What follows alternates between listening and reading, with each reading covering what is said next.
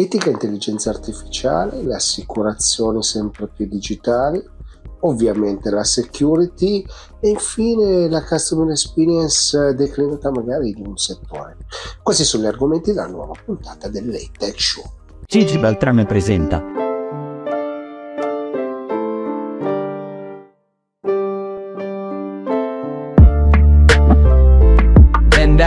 latex show begins. And now the latex show begins. begins.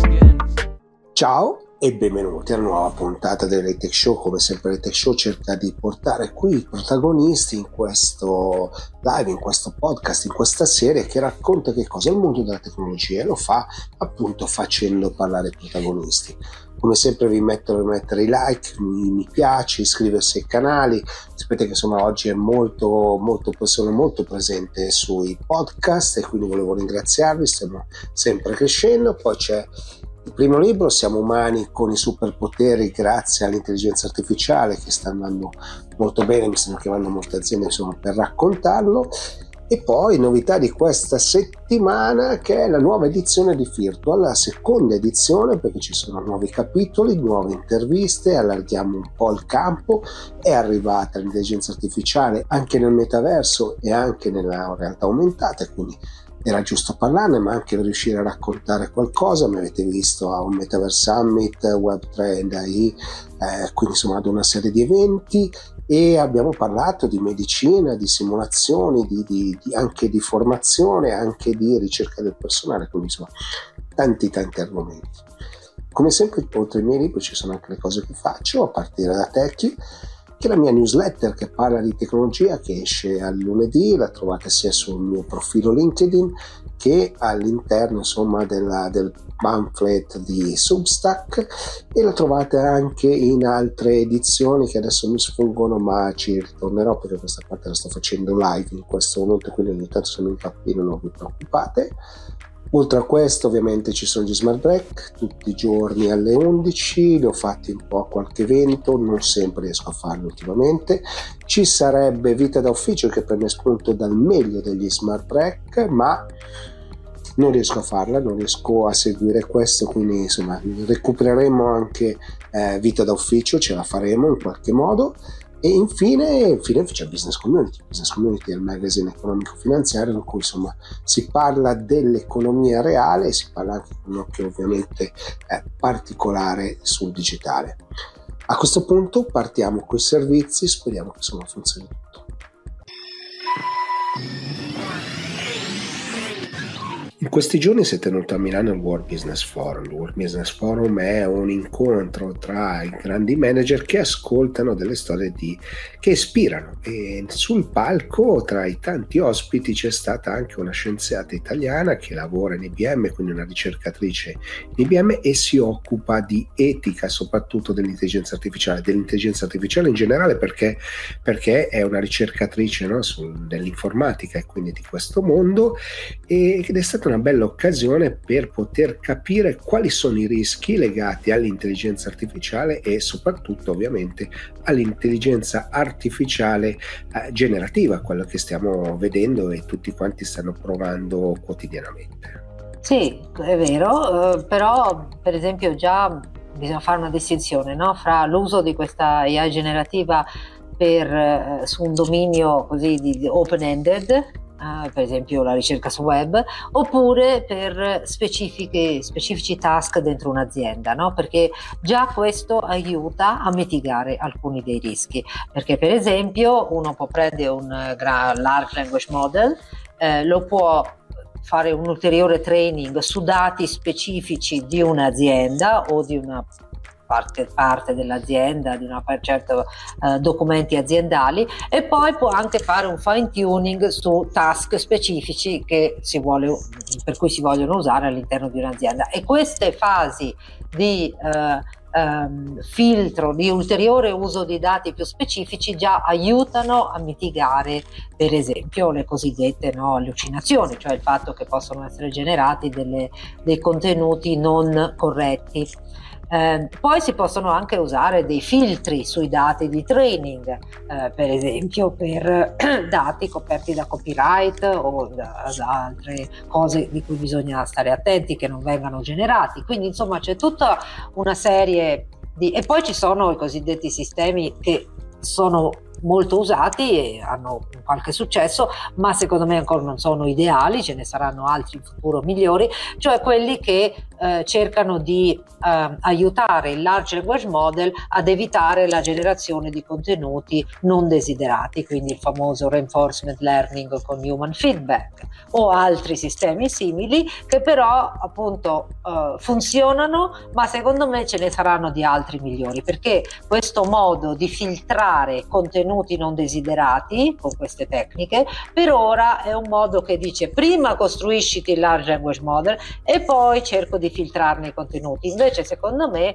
eh, quello che stanno facendo i ricercatori è quello di eh, eh, costruire il large language model proprio al, dentro la fase di costruzione, fare un embedding di quello, i valori che noi vogliamo nella generazione di contenuti mentre lo costruiamo. Perché se noi lo filtriamo solo dopo, poi eh, potrebbe comunque questi contenuti non desiderati venire fuori in qualche altro modo. Quindi c'è tutta una serie di soluzioni tecnologiche e non che aiutano a mitigare questi, questi sistemi. Quindi è anche una, un'attenta governance di tutti questi passi che vengono fatti da partire da, dall'inizio fino alla soluzione finale dell'AI. No? Per questo Watson X, che è la piattaforma che usa IBM no? per supportare la creazione di soluzioni di AI, soprattutto di AI generativa, ha tre componenti, di cui una è la governance, come per dire eh, in modo concreto che la governance è tanto importante quanto i dati e quanto il modello. Quindi, eh, ehm, quindi proprio dare attenzione al fatto che sì, ci sono queste limitazioni, questi rischi e li dobbiamo gestire, non si possono nascondere da qualche parte e dimenticarsene.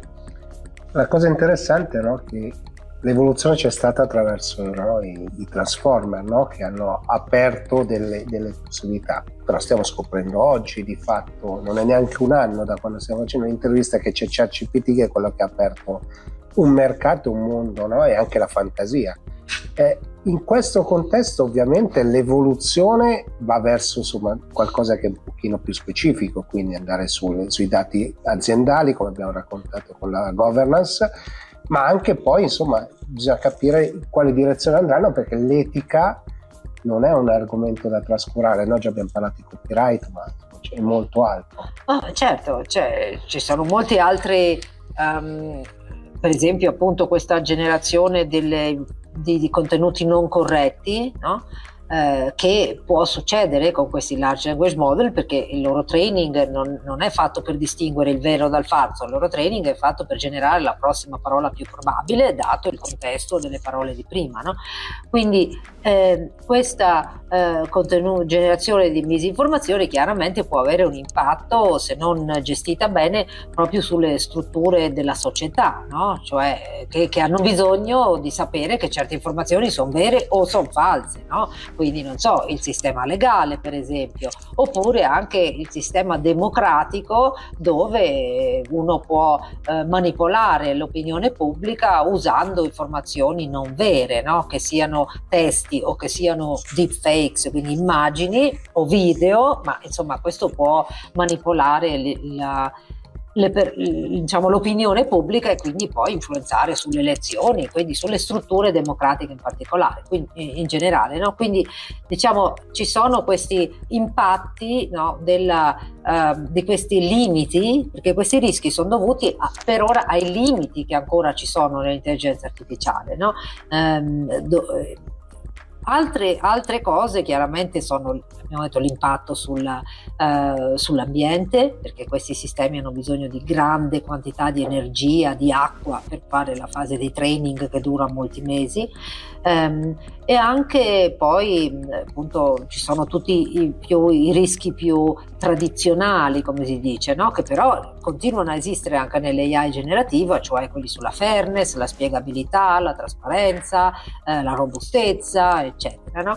E poi c'è anche, appunto, abbiamo detto del copyright, appunto questa condivisione di come è il flusso delle informazioni, cioè io scrivo qualcosa su, sul prompt per ChatGPT Cosa viene fatto di quelle informazioni? Quindi questo ha a che fare con la privacy dei dati, ma anche appunto col flusso delle informazioni. Queste qui dove vanno a finire? Chi le mantiene? Questo prompt che io scrivo, per esempio, su, con, per interagire con ChatGPT, viene usato per fare il retraining, viene poi generato da ChatGPT quando parla scrive con qualcun altro, eh, quindi ci sono tutti questi aspetti eh, e sono anche legati alcuni di loro al motivo per cui il garante per la privacy in Italia è stato l'unico che ha detto qui bisogna fermare finché non ci danno delle sicurezze sul campo della privacy. No?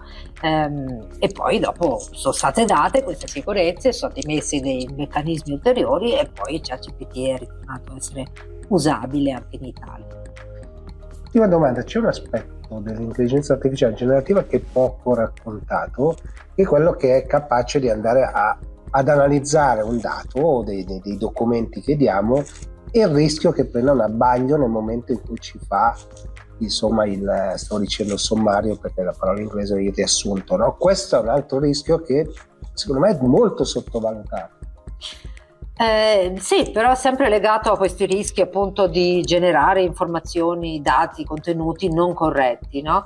ehm, e quindi anche lì appunto ci sono eh, tanti metodi tipo di benchmark no? che permettono di testare questi sistemi su benchmark specifici per quel tipo di usi che uno ne vuole fare. No? Il benchmark di un sistema per fare ricerca su web è chiaramente diverso dal benchmark di un sistema che fa i sommari delle politiche aziendali di una certa azienda. No? Quindi anche lì eh, si deve essere consci che questi sono sistemi stati- basati su statistica, quindi sì, possono passare i test sui benchmark, ma dobbiamo sapere che possono sempre avere una piccola percentuale di errore e quindi eh, bisogna trattarli eh, in questo modo, cioè bisogna trattarli come supporto al proprio lavoro, supporto alle proprie decisioni, piuttosto che una cosa che automatizza completamente. Appunto, dicevo nel mio talk no, di questo avvocato che ha usato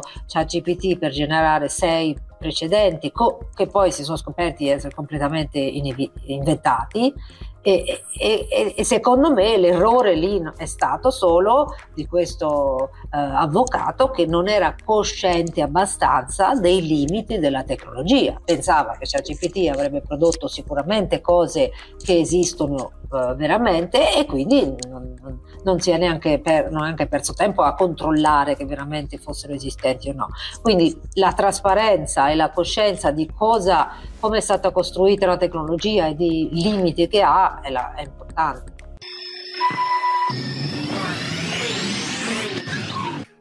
Sono qua con Simone Ranucci Bradimarte, che è il presidente dell'Italian InsurTech Association, per parlare di assicurazioni, per parlare di intelligenza artificiale, di tecnologie, di talenti, eh, ma soprattutto, come sempre, mi piace accogliere quella di Tech Show, dare il benvenuto a Simone, cercando di capire qual è la sensazione che sta vivendo in questo momento, che cosa sta percependo dal mercato. Eh, l'industria assicurativa è dal 2020 circa in un forte processo di digitalizzazione e di applicazione delle tecnologie a tutti i processi operativi. L'intelligenza artificiale eh, era già presente da qualche anno nella gestione dei dati, della documentazione, del mare di informazioni che il mercato assicurativo gestisce ma da uh, qualche mese, diciamo da circa 12 mesi, le cose sono profondamente cambiate in quanto l'intelligenza artificiale e le sue applicazioni generative e conversazionali eh, hanno evidentemente un impatto molto più forte non solo sulla gestione dei dati e della documentazione, ma su processi operativi legati anche alla definizione dell'offerta, analisi del rischio, definizione del pricing e soprattutto nella fase distributiva e vendita come strumento in grado di um, commercializzare prodotti di polizza all'utente finale, ma soprattutto come supporto alla filiera distributiva. E come sappiamo nel settore assicurativo è il 90% della distribuzione ed ha circa 200.000 eh, impiegati in Italia. Quindi la sensazione che ho io è che siamo, diciamo, finalmente in un momento di, uh, diciamo, di anticamera, quella che è veramente una grande rivoluzione digitale. Una rivoluzione digitale che insomma con l'associazione no, cavalchi a, a, ampiamente. No? In questi giorni stai preparando eh, questo evento no? e, e con al di là dell'entusiasmo no, di preparare e la fatica di preparare questo tipo di eh, eventi c'è anche la voglia di guardare un pochino oltre no? cioè cercare di dare dei trend individuare quali sono davvero le tendenze sì è vero diciamo che mh, tutta l'Italian Tech Association nasce dalla passione di una serie di individui che in modo estremamente genuino ehm, volevano dare un contributo a, a questa rivoluzione digitale in, in, campo assicurativo per motivazioni diverse. Cioè, la mia motivazione è che io non vengo dalle assicurazioni, io ho visto altre rivoluzioni digitali, ho visto all'inizio degli anni 2000 quelle del retail, quelle del telcos, quelle editoriale, quelle del, del travel, ho visto la rivoluzione del banking nel 2010, ero impegnato professionalmente in queste aree e ho visto, diciamo, um, dei, dei processi gravosi, impattanti, molto complicati che non sempre sono stati gestiti benissimo. Sappiamo benissimo come sono le quote di mercato nell'editoria o nel banking dopo queste rivoluzioni. Quindi il mercato è cambiato profondamente, la industria non era pronta. Quindi io volevo aiutare la industria a prepararsi a quella che è una grande opportunità, ma se cavalcata in modo proprio. È dal 2020 che stiamo lavorando nella divulgazione, nell'educazione, nella preparazione di quelle che sono le opportunità tecnologiche e digitali che appunto stanno arrivando e come anticipavamo in modo esponenziale. L'Italia Tech Summit che parte eh, il prossimo giovedì è diciamo, l'apoteosi di queste logiche, ovvero contaminazione, divulgazione, educazione, presentazione di scenario di mercato, eh, consigli, eh, confronti. Eh, ci sono oltre 300 speaker che appartengono non solo al settore assicurativo, perché il settore assicurativo si sta fondendo con altre industrie, eh, e quindi 300 speaker, attendiamo oltre 50.000 viewers unici, non solo del settore assicurativo, e cercheremo ancora una volta di dare un contributo sostanziale e fattivo alla discussione InsurTech. 23 e 24 novembre, giovedì e venerdì, modulo 1, 30 novembre e 1 dicembre, modulo 2 e, e questo fisicamente alle Village a Milano. Uh, bisogna iscriversi perché altrimenti non c'è posto e già siamo quasi saturi e, e in parallelo dal 23 novembre al primo dicembre in streaming però 9 giorni. Allora, un impegno, un impegno, come dicevi, insomma, 9 giorni in streaming, 4 fisici, ma comunque anche, anche, anche, registrati, per cui insomma tutto questo si può rivedere, no? Questa è la cosa importante. Certo. C'è un tema che mi sembra che vi sia molto caro in questo momento, che all'industria eh, interessa molto, che è quello delle competenze, no? Cioè in una fase certo. di grande cambiamento le competenze e soprattutto dalla parte manageriale comprendere qual, di quali competenze si ha bisogno è essenziale, o sbaglio? Certo Gigi, assolutamente. Guarda, i temi sono di base sono tre, secondo me, ben chiaro, che sono simili in tutte le rivoluzioni digitali, ma qui sono veramente importanti. Allora, il primo, come giustamente dici tu, è le competenze. Tant'è vero che quest'anno l'Italian Tech Summit ha come obiettivo lo sviluppo delle competenze si incastra in un'iniziativa più grande di cui noi siamo sempre eh, i promotori, si chiama la Call Tech Action Week col Comune di Milano che parla delle competenze e professionalità in InsurTech, FinTech e PropTech, ma in generale il tema delle competenze è fondamentale. non c'è cambiamento se non si sviluppano competenze, dove le competenze non, non è necessariamente legato all'hiring di nuove persone, anche perché i profili tecnologici in Italia non sono sufficienti per soddisfare tutte le esigenze, ma anche skilling e reskilling del personale attualmente impegnato nell'industria assicurativa. Primo tema, competenze. Secondo tema, magnitudo degli investimenti.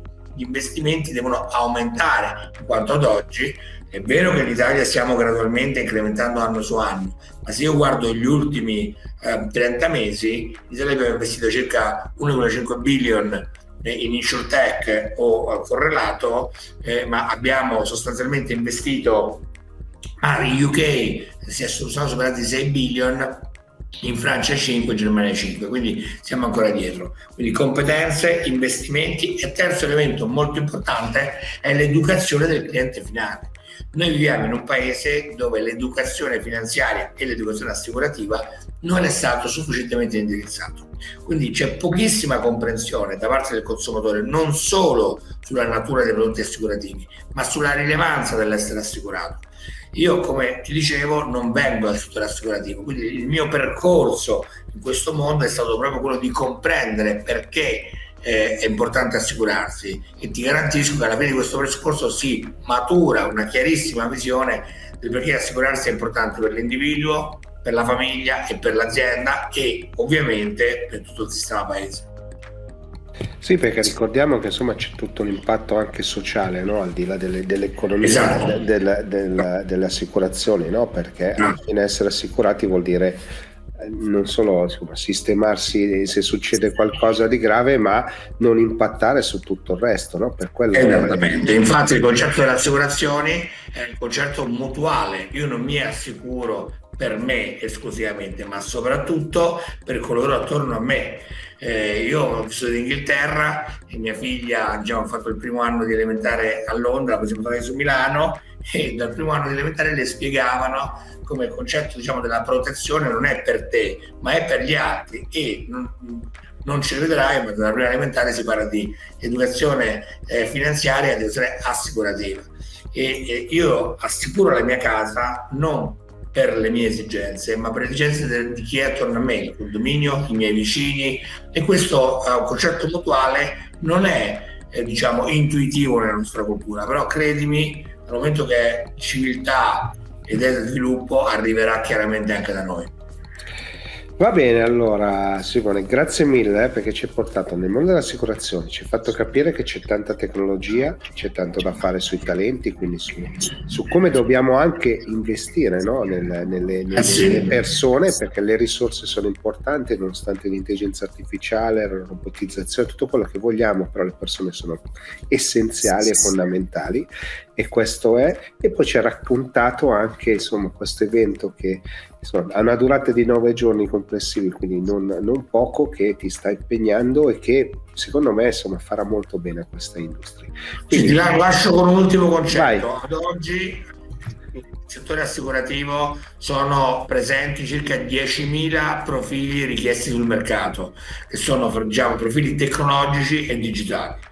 Ahimè, queste persone non ci sono in quanto uh, sono tante, sono richieste da tutte le industries questi di profilo e l'industria assicurativa ahimè è ancora poco attrattiva, è quattordicesima nelle classifiche di attrattività per laureati e laureandi. Okay? Quindi cosa fare? Bisogna formare la forza lavoro attuale, 450.000 persone e l'Italia InsurTech Summit è proprio in questa direzione, creare strumenti divulgativi, informativi al fine di potersi formare. Allora grazie anche per questa conclusione perché ci dà uno spiraglio anche un po' sul, sul futuro e quindi insomma, ci dà una speranza. Grazie davvero e voltiamo pagina ho incontrato Enrico Orlandi di HVG Sabata perché? Perché volevo parlare come sempre della security, quindi come la cyber security sta impattando con le aziende, quindi intanto cominciare partiamo con un bel benvenuto Enrico all'Atech Show, ma raccontami che sensazioni stai vedendo, che cosa ti stanno dicendo le aziende? Effettivamente è vero, nel senso anche noi che lavoriamo molto con le aziende enterprise medio-grandi, no? quindi di un po' tutti i settori tra l'altro, quindi non legate ad un unico settore tipo il fashion piuttosto che la manufatturiero o l'automotive, ma devo dire che è una sensazione abbastanza generale di una una, un po' una confusione nel cercare di, di stare dietro a quello che, che, sta, mm, che, sta, succedendo a livello di attacchi, di minacce nell'ambito della cyber security, della cyber security che è un po' il nostro ambito. Eh, devo dire che qui, eh, come sempre, società più grandi avevano, erano partite prima, quindi avevano già definito una struttura, un'organizzazione un pochino più pronta per rispondere a a determinate esigenze che ci sono adesso e quindi hanno già un'organizzazione dei servizi e delle soluzioni che, stanno, che hanno messo in piedi da, da qualche anno per cercare di, di arginare un pochino quello che è esploso adesso e quindi sono un po' più avanti. Tutto il medio un po' il piccolo, io vivo nel nord-est, vivo a Verona e qui diciamo la piccola, la piccola media impresa la fa un po' da padrone, anche se poi lavoriamo anche molto con l'estero, però è molto indietro e, e molto spesso trovi delle figure che sono un po' prestate a queste tematiche, che però si occupano di tutt'altro durante il giorno e hanno un milione di altri, di altri temi da seguire. E quindi Ma sai, ti interrompo subito perché mi piace questa piega che hai dato, no? nel senso che vabbè, ci sono velocità diverse, rispetto all'estero siamo indietro, le PMI fanno fatica, no? Eh, il problema vero è una questione di competenze, no? quindi se no eh. non, non, ci sarebbe un'azienda come la tua che viene incontro alle esigenze. No? Mancano le competenze, però grazie a Dio ci sono aziende, il caso tuo è lampante, no? che possono dare una mano perlomeno, non dico a semplificare i processi perché è una parola grossa, ma a capire cosa sta succedendo.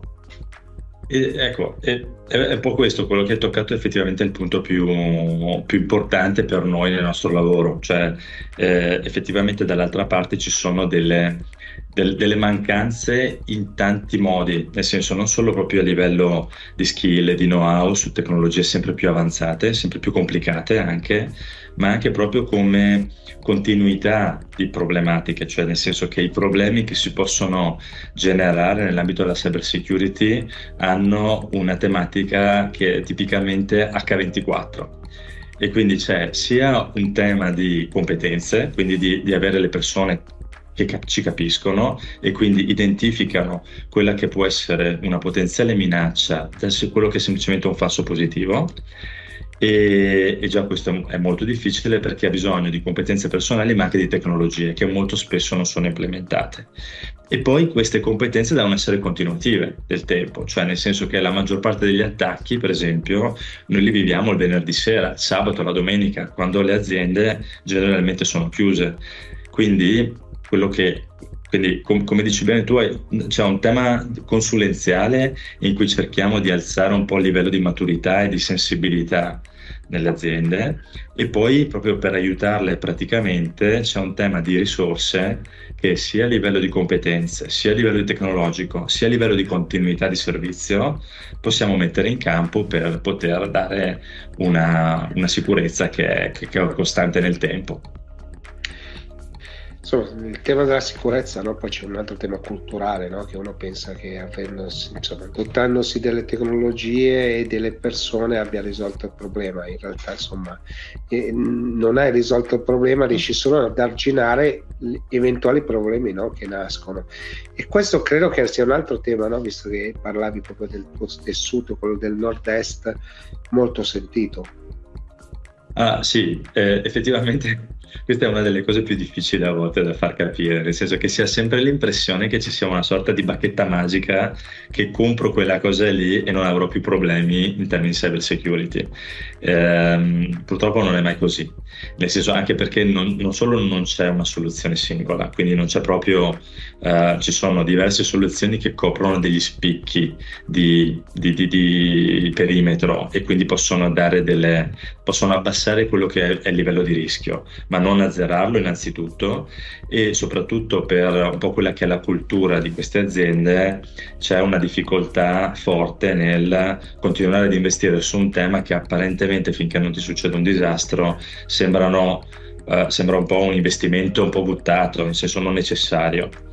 Poi questo diventa necessario nel momento in cui invece si accorgono di cosa succede quando, quando, quando succede poi l'incidente. Però effettivamente eh, è, è un tema difficile questo, nel senso che bisogna continuamente sp- lavorare insieme ai clienti per fargli capire un po' qual è il livello di rischio, innanzitutto farglielo percepire, fargli capire quali sono il, le soluzioni che possono minimizzarlo al, al, meglio per loro, che non è detto che siano le stesse per tutti, quindi possono cambiare da azienda ad azienda e soprattutto fare una scelta di priorità, cioè non si può arrivare a coprire il 100%, uno perché non è proprio tecnicamente possibile, ma anche a volte non è a livello di budget, a livello economico, a livello di sostenibilità fattibile per certe aziende poter investire tanto, però è necessario investire bene in modo da almeno coprire quelle parti più rischiose che li riguardano. E poi, come anche prima hai anticipato, uno dei temi più forti nasce poi dalla cultura delle persone. Poi si può coprire tecnologicamente tanto, si può aiutare aggiungendo mo- sistemi di monitoraggio, analisti, persone, eccetera, però nasce sempre da una tematica culturale interna all'azienda che deve cambiare un po' approccio su certe tematiche ed essere più attenta a come fa cose assolutamente normali e questo è un, altro, è un altro settore su cui lavoriamo molto, che è l'awareness, il training, la sensibilizzazione e tutto questo Quindi tipo di Informazione, informazione, Corretto. comunicazione, no? il mix di queste tre formule no? che, che, fanno la differenza. Adesso ti faccio una domanda, ultima domanda, ma da, da un milione di dollari. Fra tre anni come ti vedi? Allora, eh, fra tre anni vedo un'azienda che continuerà a fare un lavoro sulla cyber security, probabilmente sempre di più su altri domini. E, e, e, e si stanno aprendo un sacco di altre, altre, uh, altre aree, diciamo, dove i nostri servizi vengono richiesti. Lo stiamo vedendo proprio adesso, alla fine del 2023, tantissime aziende che hanno già lavorato su tematiche IT, quindi che cercano di Mm, sistemare il loro core banking system, il loro sistema gestionale, adesso stanno guardando al mondo OT, cioè quello dei, delle catene industriali, perché con vari, le varie industrie 4.0 eccetera hanno collegato quei mondi a, alla rete di fatto, esponendoli anche a dei rischi. E, e, questo ha portato tematiche di cyber security su, uh, su tutta la parte industriale quello saranno i prossimi passi e non solo quello, ci saranno le smart cities, l'IoT, quindi vedo un po' il nostro lavoro sempre più avanzato, sempre diciamo più automatico nelle analisi di basso livello e più sofisticato in quelle di alto livello e spostato su n perimetri che si stanno aprendo sempre più velocemente, l'IoT, eh, l'OT che è appunto la parte industriale, le smart cities, il mondo i verticali come i mondi del trasporti. E quindi tutti quegli oggetti che oggi vengono collegati alla rete avranno bisogno di sicurezza, hanno bisogno di sicurezza e, di cyber, e, e verranno, diciamo, toccheranno temi di cyber security. E lì avranno bisogno di protezione.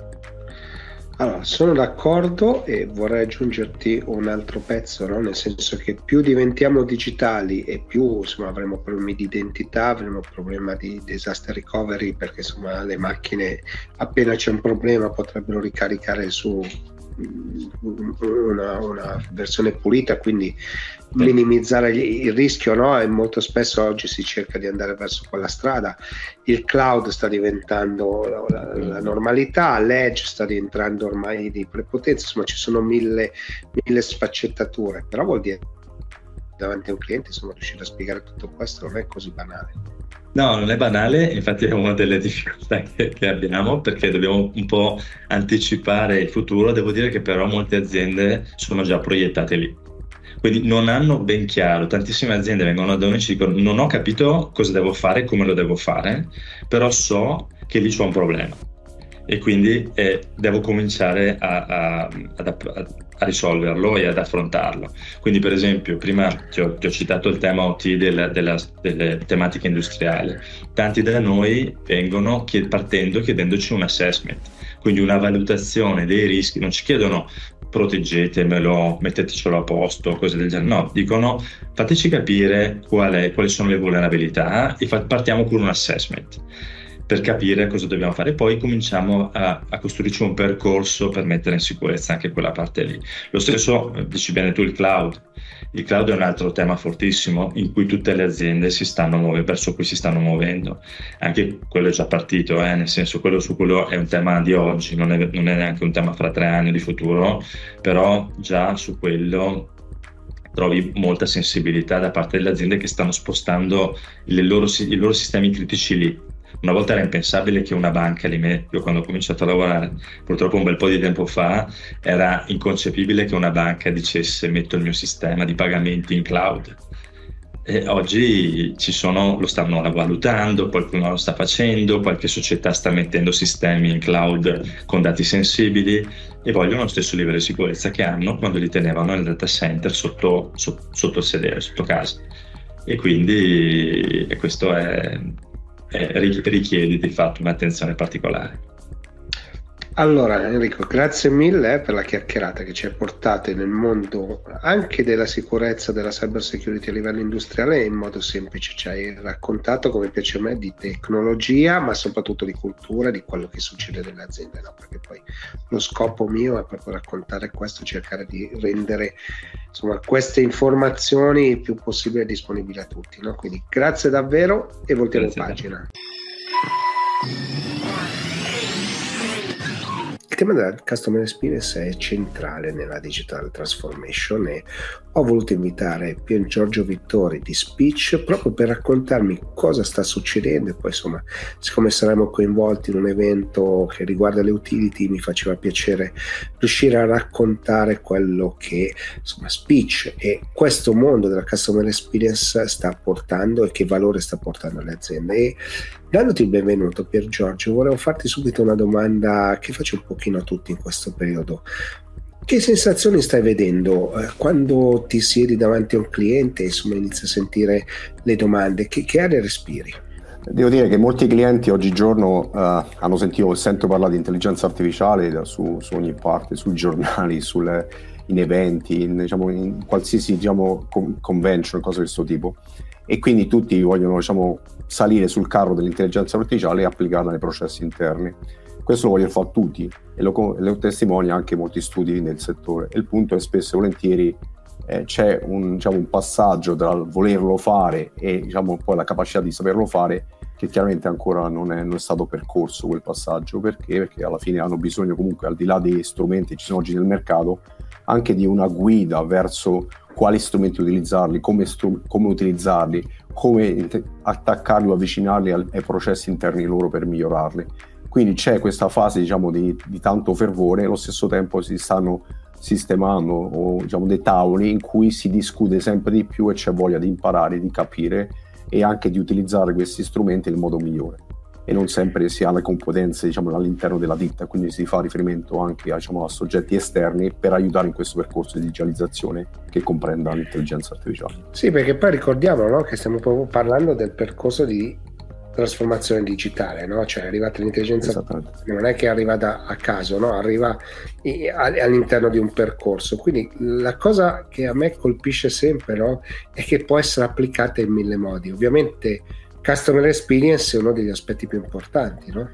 Sicuramente, sicuramente. E la cosa interessante è che si è visto un po' anche uno shift ultimamente tra gli obiettivi da, diciamo, da raggiungere con l'intelligenza artificiale. Prima si parlava solo di riduzione di costi. Adesso riduzione di costi c'è, però deve essere comunque soggetta all'aumento della customer experience e quando dico customer experience non intendo soltanto il customer, quello finale, quello che diciamo il fruitore del servizio, ma anche l'impiegato stesso, quello che in effetti sta dando il servizio. Se io guardo in un call center, io ho un customer interno che è l'agente, ma ho un customer esterno che è la persona a cui la gente sta dialogando. E quindi questi due aspetti diciamo, della, diciamo, del, del, dell'equazione sono importanti perché se io aumento la customer experience dell'agente da un servizio migliore al cliente e quindi aumento di conseguenza anche la customer experience del cliente in sé per sé. Quindi l'intelligenza artificiale ha lo scopo non solo di ridurre i costi, che si parla sempre di riduzione dei costi, però non è fine a se stessa, adesso si parla lo faccio per ottimizzare i processi, per migliorare la customer experience, per migliorare le, l'employee experience e questo è fondamentale. E lo vediamo su tutti i settori. Adesso settimana prossima ci sarà anche un evento importante sugli utilities che è anche uno, diciamo, un settore che è in, in, forte ristrutturazione, in cambiamenti, anche con questa crisi di energia che ci stanno ultimamente, in cui chiaramente c'è un, una sensazione di, di, di, di cambiamento e, e, di processi che diciamo, bisogna adattarli, chiaramente l'intelligenza artificiale che entra in aiuto, di, questo, diciamo, di questo cambiamento e questo è, si sta percependo sempre di più. Ma sai, io insomma, questo evento è l'Utility Days e, e, e, la cosa divertente è che io da anni lo faccio e da anni ogni volta c'è un'innovazione nuova no, che porta a questo settore, perché quello dell'utility è uno dei classici settori che ha avuto una fase di rinnovamento incredibile negli ultimi, se guardiamo la finestra degli ultimi 8-10 anni è, è pazzesca, no? dai contatori intelligenti, cioè insomma tante cose che sono arrivate, liberalizzazioni, liberi mercati, insomma abbiamo visto un po' di tutto, no? quindi mi fa piacere. La cosa che a me colpisce sempre di quello che fate voi è comunque che siccome voi lavorate sull'interazione, no? cioè, a parte che il nome stesso aiuta molto, eh, lavorando sull'interazione con la voce, con i bot e tutto quanto, il riconoscimento del parlato, no? tutte queste cose qua, sono tutte fasi che sono diventate di estrema rilevanza no?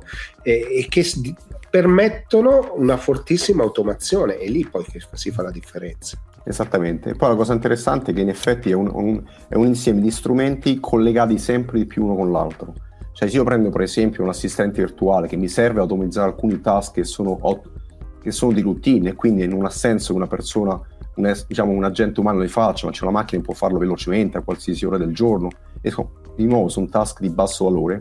Oltre a queste, quindi riduco i costi, aumento la customer experience, poi all'interno della stessa conversazione assistente virtuale io in teoria posso anche inserire un modulo di identificazione, per esempio, quindi la, la, biometria.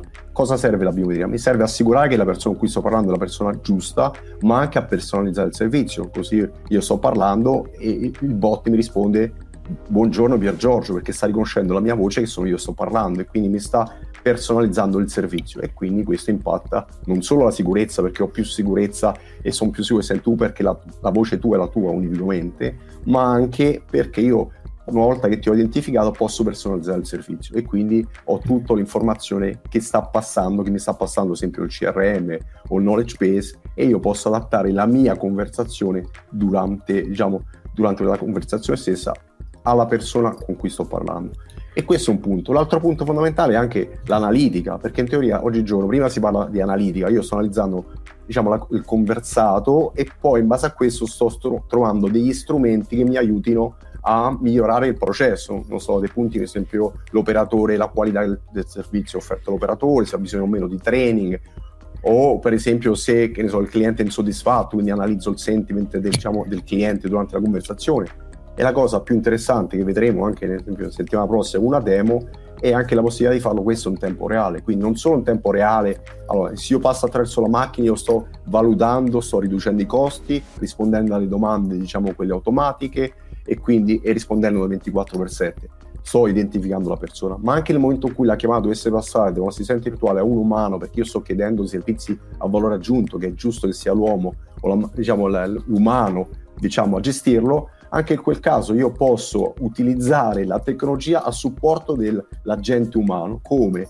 una, un'analitica in tempo reale in cui praticamente ci sono in un widget sul desktop dell'agente ci sono la next best action, quindi i consigli da, che la macchina dà all'agente per gestire quella chiamata in modo migliore durante la chiamata stessa. Quindi se c'è una soddisfazione del cliente, se c'è un rischio di charne, se per le informazioni che devo prendere da un knowledge base ce l'ho già a disposizione sul mio widget e quindi tutta questa informazione aiuta anche la gestione non solo macchina-uomo ma anche uomo-uomo. Come tu mi hai anticipato no? sul, sul, punto delle analytics, no? gli analytics oggi sono fondamentali perché permettono insomma, di, di, di, capire anche quali sono le direzioni no? da, da, prendere, dove stanno sorgendo i problemi, perché permette di vedere se arrivano tante chiamate in un certo modo però io eh, quello che sto vedendo e quello che state realizzando no, è una presenza sempre più omnichannel, omnicanale, cioè pres- riuscire a presidiare i, tutti i touch point, no?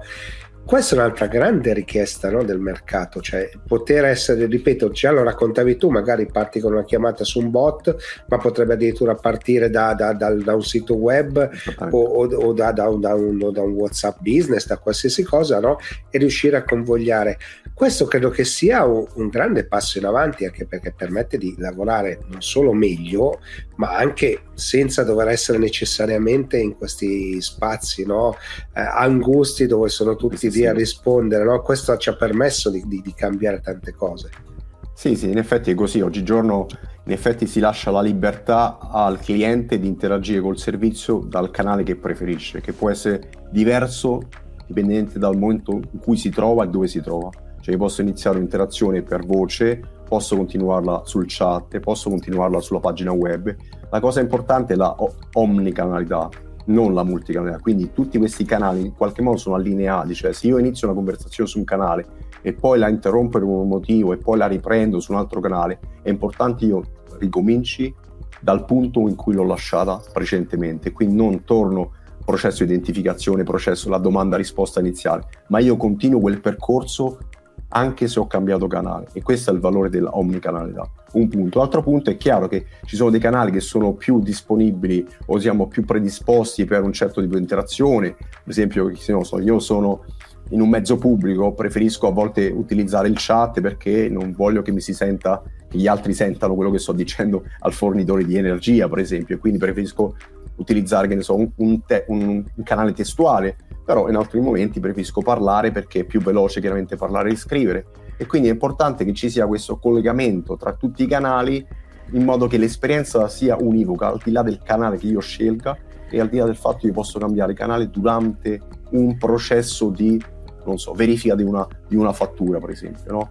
o, o altro e certo. questo è fondamentale Certo, perché poi sopra, sappiamo che le, soprattutto le grandi aziende, no? parliamo di utility, ma possiamo parlare di banche, possiamo parlare di assicurazioni, no? il tema delle frodi è, è, sempre un pochino all'ordine del giorno, no? quindi avere un sistema che è anche sicuro e riesca ad identificare poi fa, fa davvero la differenza, cioè i clienti cosa vi stanno dicendo. Sì, in effetti sì, la cosa particolare, interessante in teoria è che le frodi capitano molto spesso più a livello umano che con la macchina semplicemente perché, perché a livello umano si lavora sul social engineering, quindi si fa leva su diciamo, l'aspetto umano della persona con cui parli per cercare di entrare in un sistema o estrapolare delle informazioni sensibili. E quindi chiaramente quello che si riesce a fare è con la biometria nel campo vocale, chiaramente non testuale, la biometria io sto a verificare che la persona è la persona corretta, al di là di quello che dice, perché è indipendente da quello che viene detto.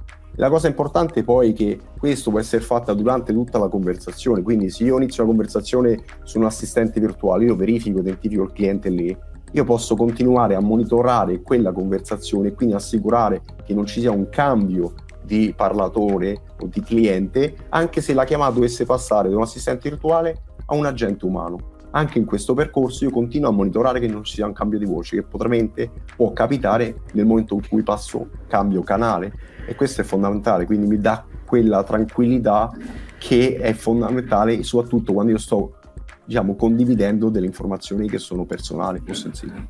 Sì, ultima cosa che credo che sia importante, eh, spesso volentieri si pensa che l'intelligenza artificiale la stiano abbraccia- abbracciando compagnie grandi, ok? Compagnie perché richieda soldi, investimento e cose di questo tipo. Invece non è così, ormai è alla portata di tutti è la portata di tutti perché comunque è un, un, investimento che si fa e che si paga da solo. Per esempio stiamo ultimamente lanciando una proposta di managed service anche per le utility in Italia che sono quelle piccole e medie. Quindi non necessariamente deve essere grandi utility che lavorano con la tecnologia dell'intelligenza artificiale, posso fare a qualsiasi dimensione e questo è fondamentale perché i costi di accesso alla tecnologia oggigiorno sono molto minori rispetto a quelli prima e soprattutto perché facendo un progetto a fasi e tappe, diciamo, il, il, guadagno che si ottiene si reinveste e quindi il progetto si paga praticamente utilizzando il ritorno investimento che si ha velocemente e questo vale anche per piccole aziende. Perfetto, allora grazie mille perché ci hai portato in questo mondo che è affascinante, no? perché poi in realtà stiamo parlando di customer experience e digital transformation, ma poi vediamo che ci sono dati, intelligenze artificiali, integrazioni, no? e analytics, quindi c'è tanto tanto lavoro intorno e quindi volevo ringraziarti perché ci porti in questo mondo e voltiamo pagina. Siamo giunti al termine anche di questa puntata del Tech Show. Vi voglio ringraziarvi. Se l'avete ascoltata e non vi siete iscritti ai canali, ai podcast e vi seguito, è il momento di farlo. Mettete i like, fate sapere ai vostri amici che vi piace. Se l'avete visto in tv, fate sapere al canale insomma avete gradito queste interviste questi servizi. Eh, la qualità ovviamente dipende molto dai, dai canali, eh, quindi questo è un altro aspetto. A questo punto mi resta altro che darvi appuntamento alla prossima puntata, incrociando le dita che non ho rivisto tutto e, e siccome questo pezzo è all'inizio, l'ho fatti live, insomma spero che sia andato tutto bene. A questo punto alla prossima puntata. Ciao!